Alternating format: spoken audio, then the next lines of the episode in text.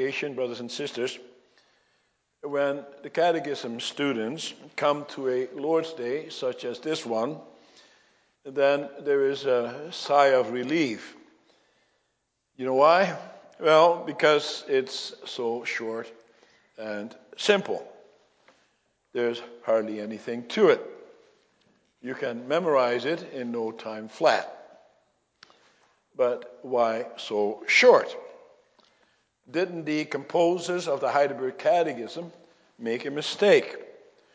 There are so many aspects to this Lord's Day that need explaining. For example, we state that 3 times 1 equals 1. To a child, that doesn't make sense, does it, children? What did you learn? Well, you learned that 3 times 1 equals 3. Not that 3 times 1 equals 1. And that's what we all expect as well. The doctrine about the Trinity has also been challenged extensively throughout the years, and especially during the first five or six centuries after Christ. The discussions about the Trinity were very lengthy and elaborate and contentious. It caused all kinds of rifts and unrest in the early church. Several ecumenical councils had to be held in order to come to the right formulation about the Trinity. And the Reformation was not without controversy about the Trinity either. Calvin had to defend the orthodox position of the church concerning the Trinity against many heretics. Also, today there are those, especially the Jehovah Witnesses, who still deny the doctrine concerning the triune God. And so, should we then not have a more elaborate treatment of this disputed doctrine in the Heidelberg Catechism? Should our children not learn to defend themselves against the attacks against the biblical doctrine about the triune God? And so, again, why so short? Well, there is good reason for it. There's a great wisdom in the brevity of the Heidelberg Catechism. There's also something very refreshing about it. For the doctrine about the Trinity is something that we confess from the Bible. It's simple and straightforward. But it is above all a matter of faith. And that is what I want to preach to you about this afternoon summarize this Lord's Day as follows To confess that God exists in three persons is an act of faith. Lord's Day 8 begins with the question How are these articles divided? And those articles mentioned here refer to the 12 articles of faith introduced in the previous Lord's Day, and which we will recite later on after the sermon. Those 12 articles, we were told in Lord's Day 7, give us a summary of the gospel. But do you know how those 12 articles of faith came about? They came about as a collection of confessional statements of believers in the early church. Before someone would be allowed to publicly profess his or her faith, he or she would be asked what they believe. And that person would then state that he believes that God the Father has created all things and that he is the one who governs everything.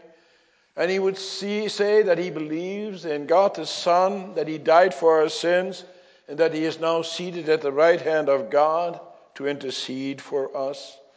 And he would state that he believes in the Holy Spirit who makes him a new creature and who gives him all the benefits of the Lord Jesus Christ, such as the forgiveness of sins and life everlasting. In other words, such a person would make a, an important confessional statement as he would find them in the Bible. That is how the Bible speaks about God, about what he does, and how he relates to his creatures. The confessor did not try to prove the existence of God. No, he merely stated what the Bible says about God. And that's important. And that's why we also read from 1 John 4, namely that we must listen to God and not to the world or to a worldly way of thinking and a worldly way of reasoning. Suppose you were trying to prove the existence of God to an unbeliever. Have you ever tried? Well, how do you go about it? Many attempts have been made in the past and are being made in this day and age as well. Today, you have, for example, the creationist movement who come up with all kinds of proofs that evolution is a myth and that God created the earth. They can show you scientifically that the earth has existed thousands of years rather than millions upon millions of years. They have all kinds of prepositions, propositions of the evolutionists who are seriously flawed and based on all kinds of wrong assumptions. And they're right. There is no explanation other than God created the earth and the whole universe and the whole universe. For a believer, for you and me, that's simple and clear enough. Yet evolutionists don't buy it, do they? Why do you think that is? Well, they can come up with all kinds of counter arguments. They're not so easily convinced. Why is that? Well, because it is not a matter of the mind in the first place, but is a matter of the heart.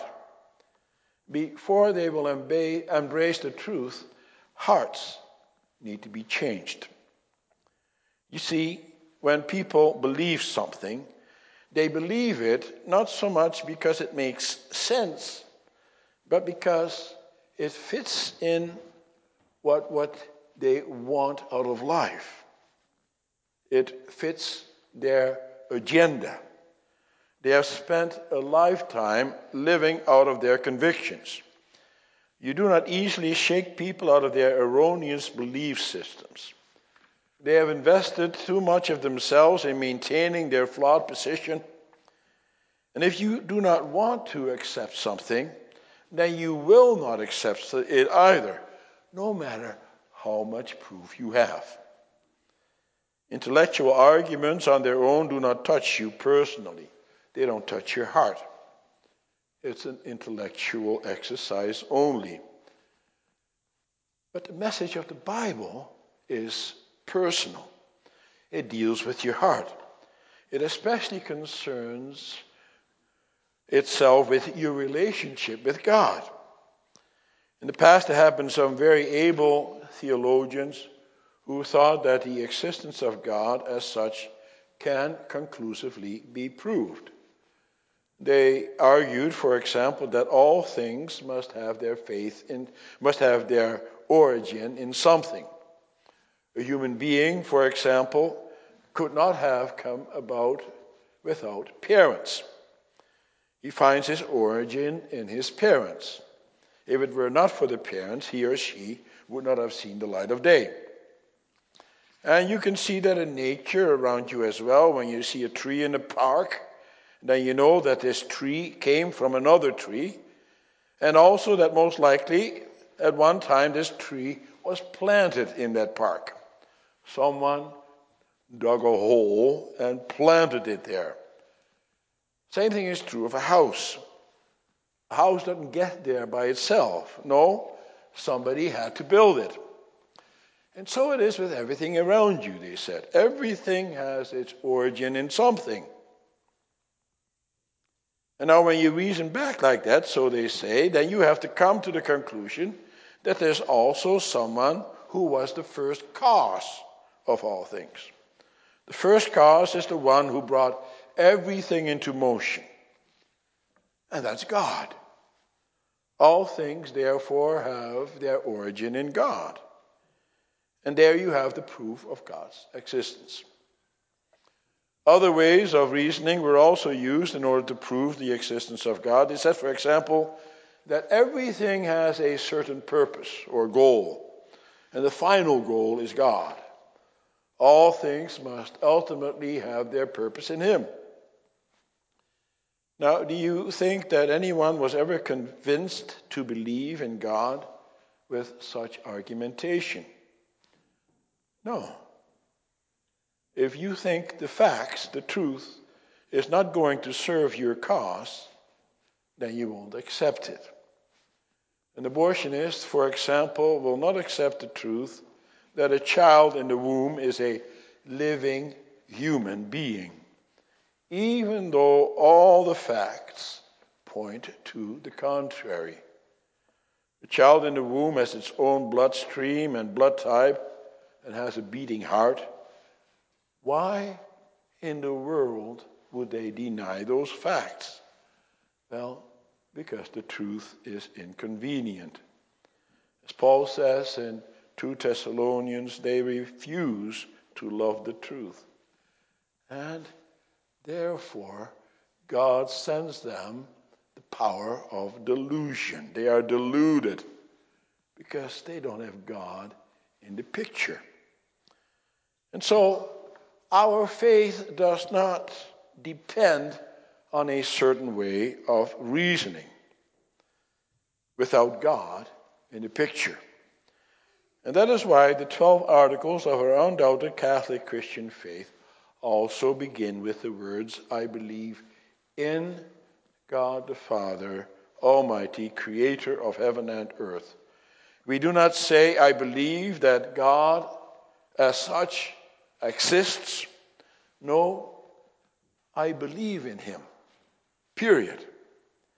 And now you start from a completely different basis.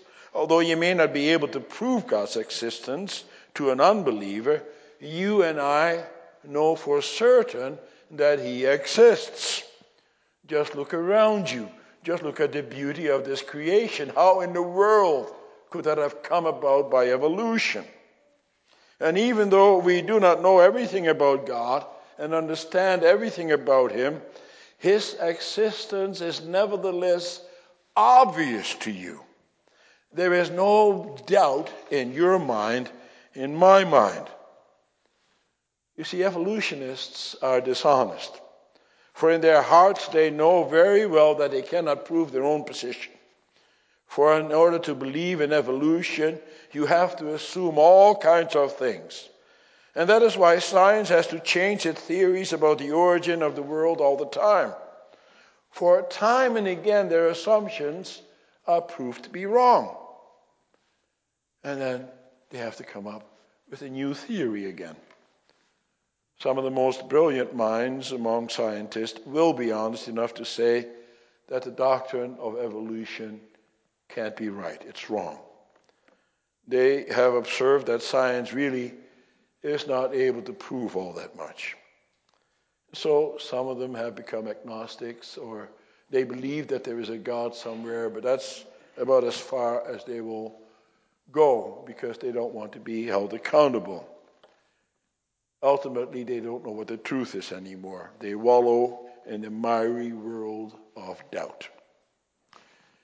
A Christian is honest enough to state that he believes, even though there are certain things that he is not able to fully understand.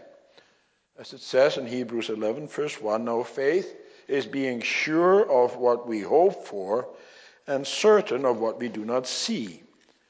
We believe what God tells us in His Word. And that's also to what the Heidelberg Catechism directs us to God's Word. The Catechism says that we speak of three persons Father, Son, and Holy Spirit because God has so revealed Himself in His Word. The Catechism is daring for us to open up God's Word and to go through it from beginning to end. For then you cannot come to any other conclusion than that is how God has revealed himself. Catechism wants to take all doubt away. The Catechism makes a direct appeal to the Word of God, and rightly so.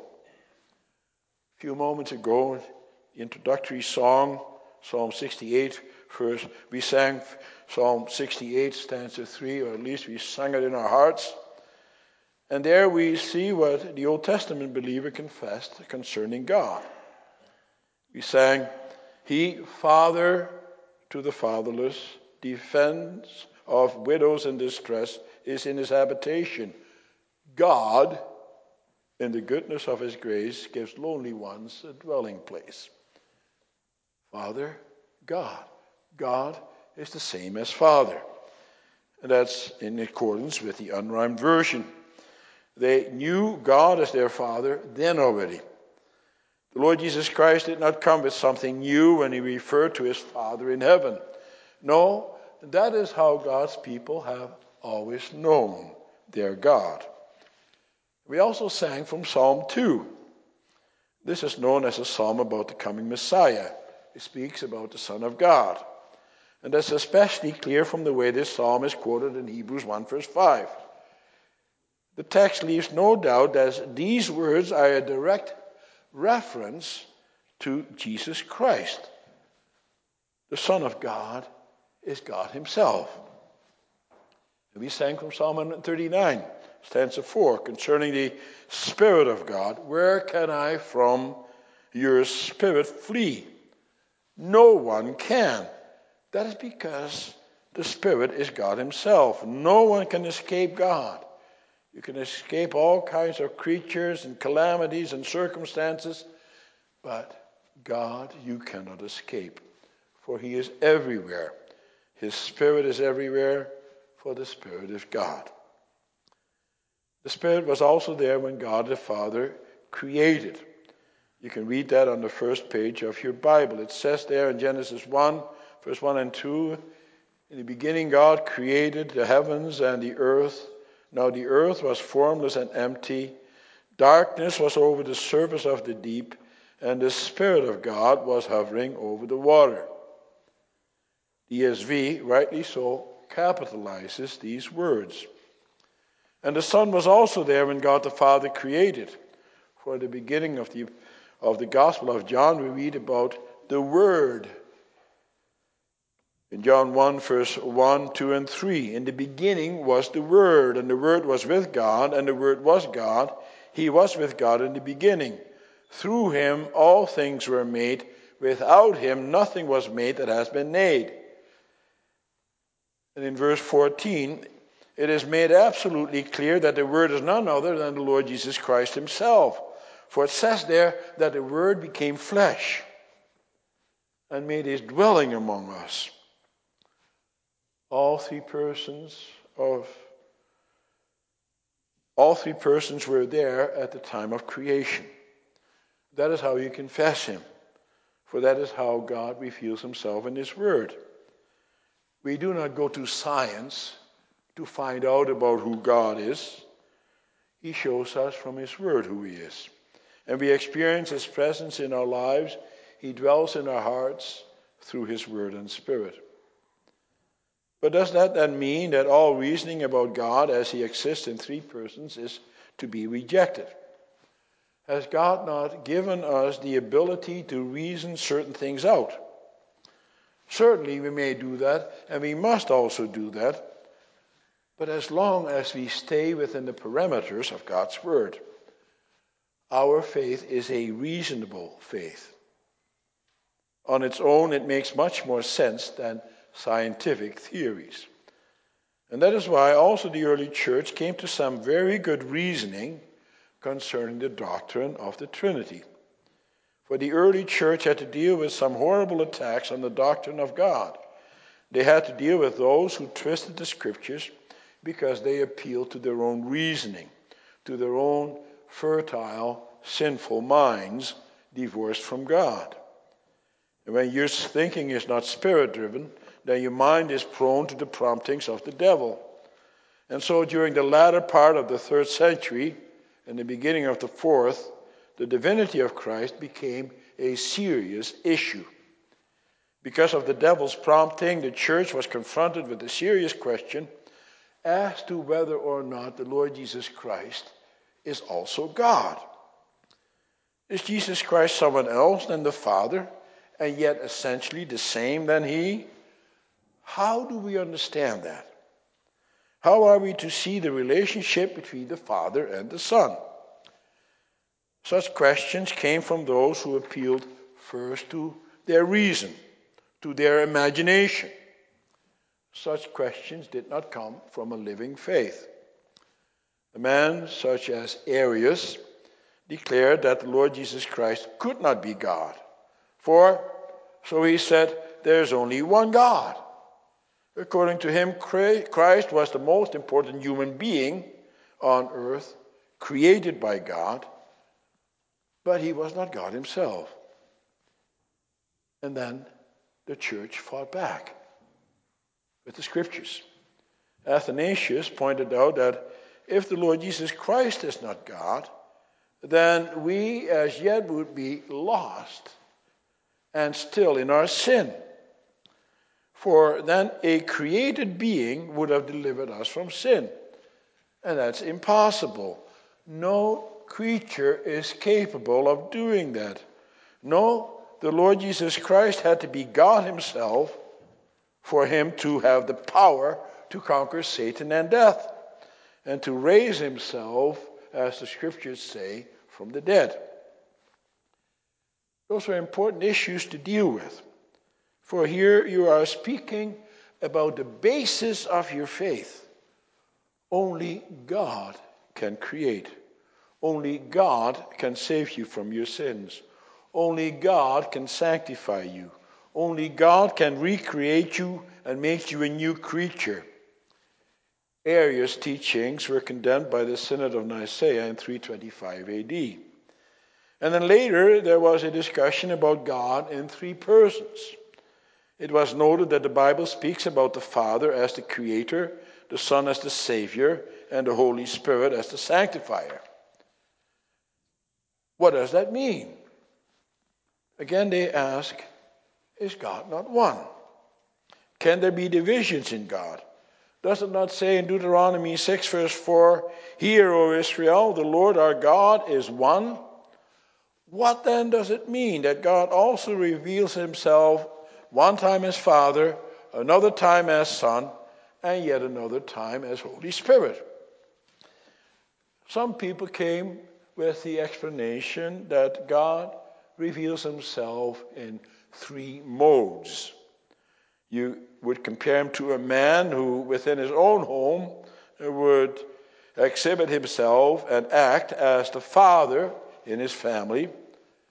At work, he would be the tailor or the potter, and at church, he would be the janitor. He is one and the same man, but depending on the circumstance and location, he would manifest himself in a different role. Well, they said, so it is with God. Once again, the church had to go back to the way God has revealed himself in his word. For if you were to go along with those people who appeal to their own reasoning, then that would mean that when Christ died, it was not really Christ hanging on the cross, but the Father and the Holy Spirit as well. But that's not what the Bible teaches. The Father did not hang on the cross and die for our sins, but the Son did. And so the early church fathers had to carefully distinguish between the work of the Father and the Son and the Holy Spirit. They said, therefore, in accordance with the Scriptures, that God is indeed one. He cannot be divided, but he does exist in three persons. And these three persons must be carefully distinguished from each other. And so you can see that it is out of that discussion that we began to use the terminology as we also do today, and as we find it in the Athanasian Creed, which we just read. Now we use such terminology as God existing in three persons, and such a word as Trinity. And now we also speak of the Father the Son, and the Holy Spirit being of the same substance. Sure, Jehovah Witnesses will tell you that words such as Trinity and substance and person in reference to God are not even mentioned in the Bible. And they're right. But the triune God certainly is. And the three persons of the Trinity are all and the same God, and that is also very clear from the scriptures. Can we prove it? Yes, of course we can. From the Bible. But once again, is that how we convince others? Through human reasoning in the first place. No, you must first confess your faith about the Almighty God. And therefore, you should speak in the same way as the Heidelberg Catechism does, which so beautifully summarizes the Word of God. And so, you must also depend on that as the only truth. For in what names were you baptized? In what names did you receive the wonderful promises of God? You and I in accordance with the Bible, were baptized in the name of the Father, and of the Son, and of the Holy Spirit. And why were you baptized in those three names? Because that's what God demanded. Lord Jesus Christ gave the missionary command to his disciples in Matthew 28, verse 19.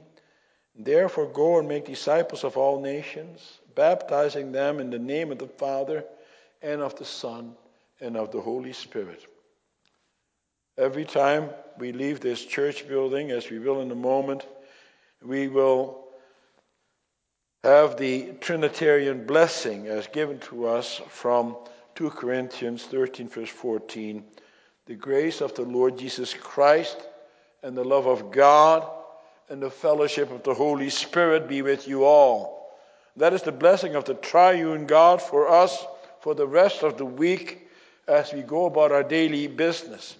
That is not some dry piece of doctrine that we receive. No, we receive the blessing of the eternal God who exists in three persons. Can we fully understand God? No. And we won't. Not fully. At least, not until we meet Him face to face in the life hereafter. There are many things we won't understand that God will make clear to us then. But in the meantime, we must confess Him and believe in Him in the way that He has revealed Himself to us.